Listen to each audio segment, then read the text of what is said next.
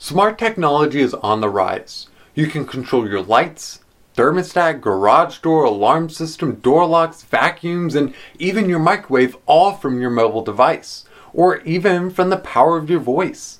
But is it worth it? To explain the state of smart devices, I'm going to use LED smart lights as an example. They're perfect since they're cheap, coming in between 14 to $100, which makes it an attainable entry point for people wanting to get into smart tech.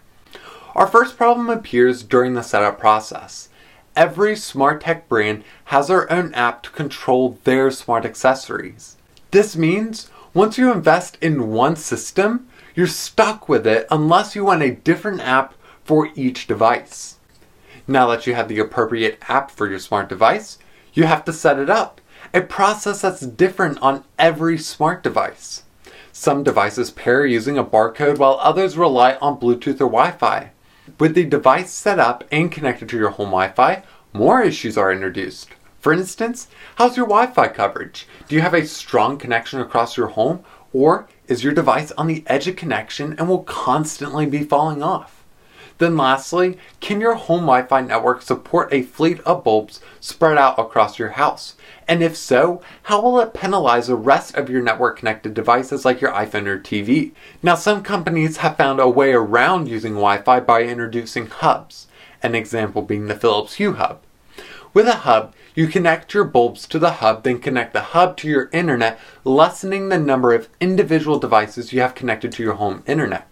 However, this workaround will increase the initial investment needed to get started since you, of course, have to pay for the hub. And up next, you have to give that bulb a name.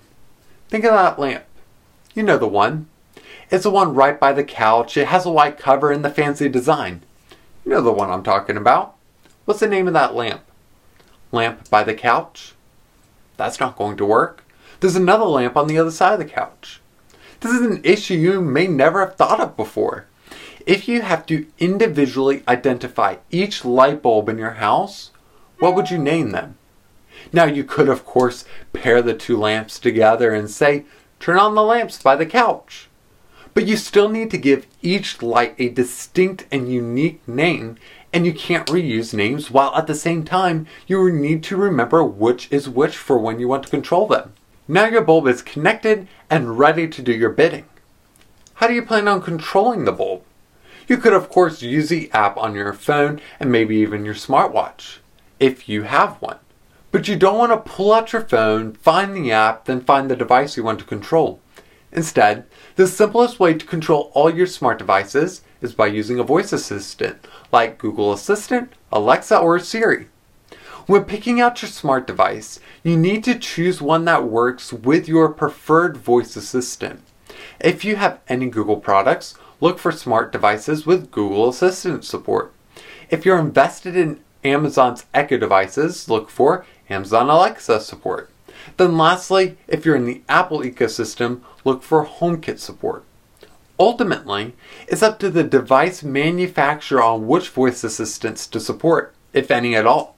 And you may be thinking, cool, as soon as I added the bulb to the proprietary app, it's also been added to the, my voice assistant. Wrong. In most cases, you have to manually link the account you created in your smart devices app to your voice assistance app, which is a whole nother step and in some cases is not as seamless as advertised. Now let's reverse a bit. Have you ever heard of Apple HomeKit? Probably not. And that's because Apple has such strict privacy restrictions and licensing fees that most smart devices don't comply with. And this introduces a new issue privacy and security. It's a well known fact that Google Assistant, Alexa, and even Siri are listening to everything you say, waiting for their wake word. Now, there'll be another device in your house that will also be collecting your personal information. And by investing in smart tech, you are selling your soul over to the companies that provide you the ability to turn your room lights off while laying in bed. But hey, you're already being tracked across the internet, so what does it matter if you have a device listening to everything you say and following you around your home? If you want to know more about how your data is being used, you could always read their privacy policy, but who has the time to read through pages of confusing legal terminology? Now, after all of that, your product is ready to do. Alexa, turn on my light. Alexa, turn off my light. Alexa, turn my light blue. Alexa, was all this worth it? And I guess that's the ultimate question. If you're already lost, then smart tech is definitely not for you. Just go back to a basic light switch, and if you want to get fancy with the way you control your lights, you can get a clap or a motion sensor. And I guess that's the issue here. This setup can be tedious and difficult. Look at all the hoops you have to jump through just to get it working. With all these steps, there are so many places where something can go wrong.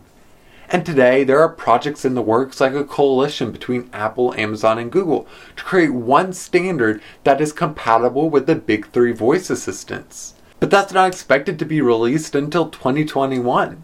And if you purchase a device today, it's unknown whether it will be updated to support the upcoming standard. There's only two ways I can see smart devices becoming mainstream and worthwhile. First, enhance privacy and security.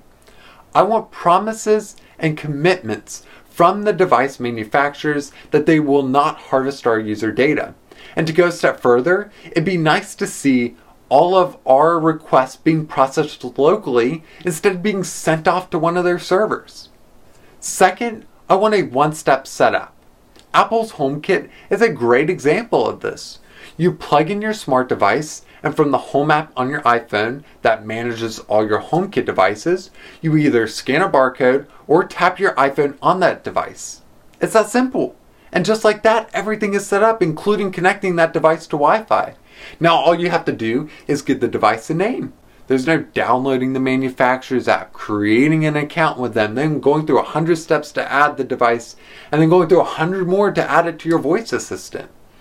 And maybe I've been too harsh here, there are some cool features that may make smart tech an ideal solution for you. For one thing, automation is great. Being able to schedule your lights to turn on and off at certain times may be useful.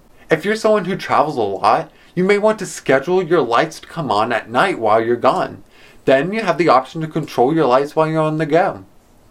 So this may have started out as a bit of a how to, but quickly turned into a rant. These are serious problems with the industry.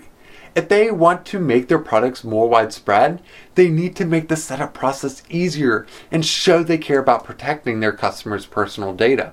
Until then, I can't recommend smart devices. Thank you so much for watching. If you enjoyed this video, be sure to like and subscribe. For more on smart tech, check out the links in the description below. And if you're leaving with more questions than answers, you can leave those in the comments below. Subscribe to Apple Guide Web on social media. And once again, thank you so much for watching, and we will see you next time.